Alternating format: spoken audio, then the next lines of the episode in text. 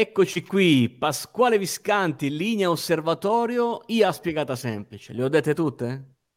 Tutte, come stai Giacinto? Come state? Buon 2022.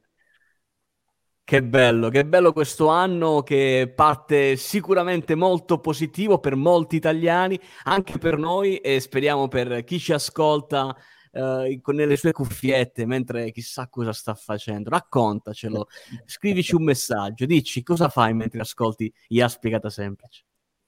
Facci sapere, facci sapere come va, se questo anno è iniziato bene. Oggi linea osservatorio, come dicevi Giacinto, quindi vuol dire che siamo con una eccellenza italiana dell'intelligenza artificiale, partner de- dell'osservatorio, che ci racconterà un po' quello che fa, no Giacinto? Esatto, e lo facciamo come ogni occasione con il migliore della squadra, possiamo dire il, il top of class della, dell'azienda che avrai letto sicuramente nell'oggetto. Oggi parliamo di Ageria, che insomma l'IA lascia pensare, immaginare all'intelligenza artificiale e lo facciamo insieme a Lidio Marinelli che è un strategic consultant di questa meravigliosa azienda, di un gruppo che adesso ci, ci racconterai. Come stai Lidio? Ben arrivato. Ciao Lidio. Ciao Pasquale, ciao Giacinto. Innanzitutto buon anno, siete troppo buoni nella, nella descrizione iniziale, vi ringrazio. Allora, Ageria, che fa parte del gruppo Polaris, per noi una meravigliosa conoscenza, no? Per chi eh, questa quest'estate ha seguito tutti gli appuntamenti di avvicinamento al Performia e ancora abbiamo avuto il piacere di fare già delle puntate insieme con altri membri eh, del team di tutte le aziende del gruppo Polaris. Eh, oggi invece parliamo di Ageria, una realtà che si occupa di um, intelligenza artificiale in un settore molto importante per l'Italia, no Lidio? Sì, assolutamente, assolutamente. Infatti Ageria, come appunto anticipavi Pasquale, è una eh, specializzata eh, nelle tecnologie legate all'intelligenza artificiale, nello specifico del mondo dell'agribusiness, un settore che ha un'importanza fondamentale per il nostro paese, eh, ma se vogliamo un po' per tutto quanto il mondo, no? a livello globale c'è sempre più attenzione su quelli che sono le modalità eh, di produzione e anche di consumo. Eh, non da ultimo, eh, basti pensare eh, all'importanza che eh, la strategia Farm to Fork ha rivestito all'interno del Green Deal europeo, cioè quindi questa grandissima manovra, se vogliamo, da parte di tutta quanta eh, l'Unione Europea, volta eh, a focalizzare no, moltissimi investimenti da parte dei paesi sul settore del, dell'agribusiness. E poi voglio dire, eh, non per essere campanilista, però insomma il Made in Italy sul, sul food è sicuramente un'eccellenza a livello mondiale, lo possiamo, lo possiamo dire senza timore. È vero. È vero, e... è vero. Eh, io la domanda che la domanda che ti faccio ogni volta che ci sentiamo io e te e su cui so che ti stimolo e tiri fuori il meglio di te è ma sicuro che c'era bisogno dell'intelligenza artificiale nell'agricoltura? Bellissima questa domanda, no? L'abbiamo provata. è vero, è vero. La, la, domanda è: la, ma l'agricoltura ha bisogno di essere davvero smart, no? Eh, questo è un po', diciamo, è un po' il, il bisogno che il bisogno a cui cerca di rispondere Ageria come gruppo. Come avete detto giustamente voi nell'introduzione, Ageria fa parte di un gruppo, eh, gruppo Polaris Engineering, e ehm, è specializzata nello sviluppo di soluzioni che comprendano, che mettano insieme eh, la tecnologia e le persone, perché l'innovazione è fatta di questi due elementi e come dicono un po' no, nelle, nelle, nella macroeconomia classica, no, quel signore Solov, nel lungo periodo l'unico elemento che permette di andare avanti è l'innovazione, per cui eh, non c'è impresa nel lungo periodo senza innovazione. E Ageria cerca di rispondere a questa esigenza qui, cerca di rispondere a questa esigenza attraverso quelle che sono ovviamente l'eterogeneità del, dell'agribusiness, perché eh, viviamo in un paese eh, fantastico, no? ricchissimo di eterogeneità, dal nord al sud, le aziende sono caratterizzate da tantissime um, differenze tra di loro e lo fa sviluppando quelle che sono le tecnologie a portata, eh, quelle che sono, scusatemi, le tecnologie su scala globale. Quindi innanzitutto c'è l'intelligenza artificiale, l'intelligenza artificiale che prevede tutti quanti i modelli di eh, previsione, se vogliamo, legati eh, alle condizioni meteorologiche, ehm, all'andamento dinamico del suolo, eh, alle soluzioni di magazzino e alla logistica e anche a quelle che sono le condizioni di mercato, perché eh, è sempre più importante no, riuscire a trovare delle, dei supporti alle decisioni, questi algoritmi, eh, che quando utilizziamo la parola algoritmi no, c'è sempre un po' questa demonizzazione, che supportino ehm, chi gestisce le aziende nell'agribusiness a prendere delle decisioni in termini di pianificazione e di programmazione aziendale, perché non ci dimentichiamo che comunque il mercato si muove velocemente, ma ci sono dei cicli legati alla natura che inevitabilmente eh, hanno bisogno di una pianificazione del tempo. Eh, eh c'è poco c'è, da fare lì, insomma, quando, quando, eh, infatti, quando... infatti, infatti, no, Giacinto, c'è un interessantissimo um, intervento all'interno dell'AI Play uh, del tuo collega Alessandro, Alessandro Lazzari, che ci parla di intelligenza artificiale e ambiente. E lui ci ha dato un po', come dire, qualche spunto già per introdurre quella che quella che è la chiacchierata di oggi, no? Quindi l'intelligenza artificiale che tra le varie cose che fa in funzione del, del rispetto, della tutela, della salvaguardia dell'ambiente, anche nel mondo dell'agricoltura. Io inizierei, no? Scendere un po' più nel dettaglio di questa puntata, no, Lidio, di eh, sì. darti la possibilità di raccontarci, quindi nell'agricoltura, nella, per farla diventare no, smart agriculture, quindi intelligente, eh, dove ce la mettiamo l'intelligenza artificiale? Anzi, dove ce la mettete? Assolutamente, assolutamente. Diciamo che l'intelligenza artificiale rappresenta uno degli elementi, no, di questo macro mondo tecnologico, perché a questo ovviamente si affianca la blockchain, che conosciamo insomma principalmente eh, legata al mondo delle criptovalute, il grandissimo settore in espansione, quello dei droni, e infine, ultimo ma assolutamente non meno importante, il settore dell'IoT, l'internet delle cose, cioè quindi delle cose che ci parlano eh, e che ci forniscono dati e informazioni. Mettendo insieme queste informazioni, quindi mettendo insieme queste tecnologie dove l'intelligenza artificiale è on di cui, entrando un po' più nel dettaglio, ovviamente ehm, quello che è il percorso che eh, inizia, no, eh, lato nostro, insieme ad aziende che sono focalizzate sul settore dell'agrobusiness, parte dal famoso intelligent crop planning, quindi fondamentalmente riuscire a focalizzare le finestre di semina quindi se vogliamo guardarla dal punto di vista no, dell'agricoltura in ambito eh, vegetale, e incrociando queste informazioni su quelle che sono le dinamiche del mercato. Cioè, quindi immaginiamo ehm, un'azienda che ha un'estensione molto molto ampia e deve decidere ogni anno la propria programmazione, cioè quindi quali sono le colture che deve andare a seminare in base a quelli che sono gli andamenti, i trend del mercato, piuttosto che lo smart farming, cioè quindi qui mi collego in maniera eh, se vogliamo anche mh, abbastanza diretta no? con quello che diceva Alessandro nella scorsa puntata, sviluppare dei sistemi IoT, cioè quindi strumenti tecnologici che ci parlino, sicuramente ci permette l'efficientamento e qui automaticamente viene no, in automatico pensare a strumenti che misurino la quantità di acqua nell'irrigazione per l'efficientamento. Ci sono paesi che sono molto molto avanzati sotto questo punto di vista. Eh, basti pensare no, a tutto quanto quello che viene fatto attualmente eh, in, in, Medio Oriente. E inoltre, per, diciamo, eh, lo abbiamo detto all'inizio, siamo in Italia, il paese che fondamentalmente fa del Made in Italy un proprio punto di forza, tutti quei sistemi legati alla blockchain per quanto riguarda la misurazione della qualità. Inoltre, certo. sempre per il discorso eh, sempre della diciamo, blockchain e tutto quanto quello che concerne la qualità del prodotto, l'Italia è un bellissimo paese per la sua eterogeneità. Eterogeneità a volte è anche sinonimo di frammentarietà, quindi essere frammentati a volte non permette alle aziende di riuscire a, a rompere no? quella che è un po' quella, quella, che se vogliamo è la crosta dura dell'ingresso nel mondo del mercato, quindi tutte quante quelle attività di B2C, quindi quelle attività volte al consumatore finale. E quindi diciamo la tecnologia può essere un ottimo strumento per andare a promuovere quelle piattaforme che facciano incontrare il mondo della domanda e quello dell'offerta. Tutto questo ovviamente... È bellissimo questo.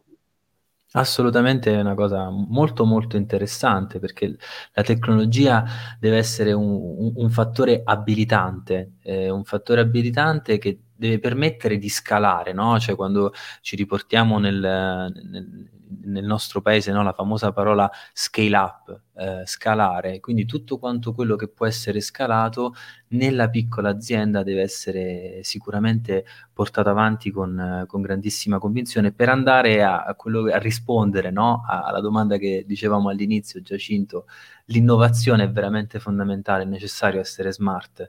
Probabilmente sì. Probabilmente sì. Eh Tutto sì, questo, eh, però.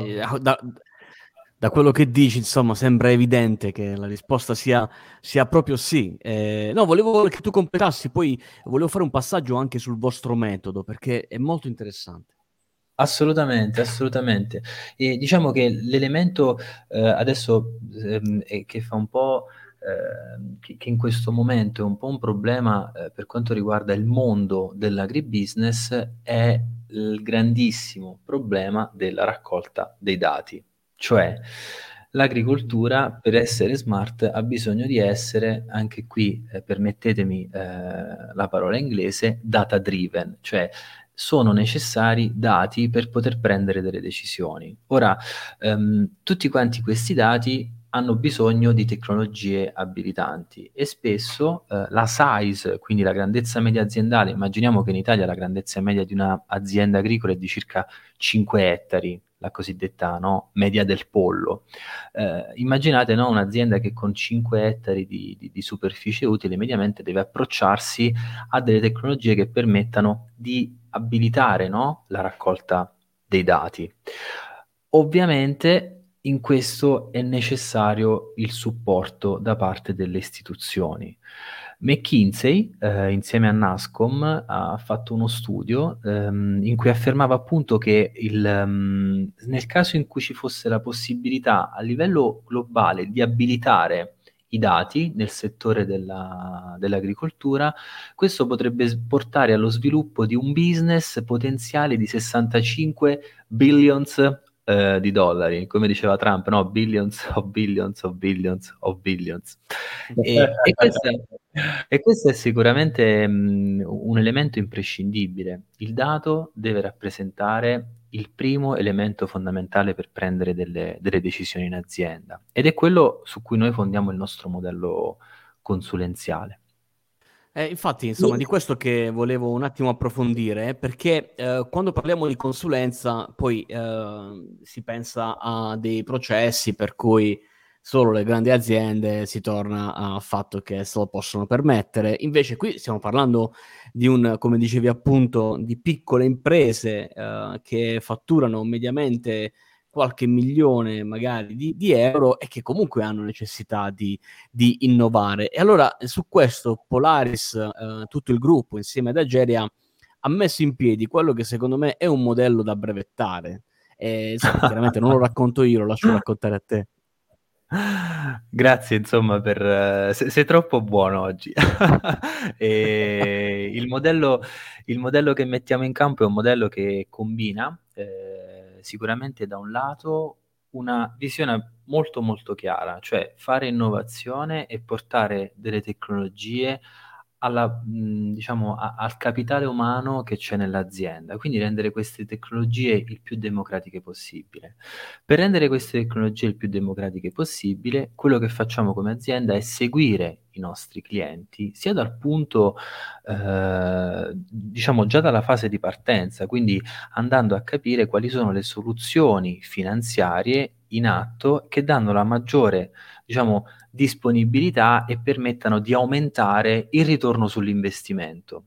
Una volta fatto questo, andiamo a in prenderci in carico sia la parte di trasformazione tecnologica, quindi siamo davvero gli advisor di tutta quanta la parte tecnologica calata sull'azienda e in più guidiamo il management aziendale verso un processo di change management, quindi tutte quante quelle attività e processi, quindi fondamentalmente rigiriamo, lasciatemi passare no, il, il, termine, l'azienda come un calzino per capire tutte quante le aree di intervento che possono essere ehm, supportate da innovazione, sia in termini di processo, quindi di persone, che di tecnologia.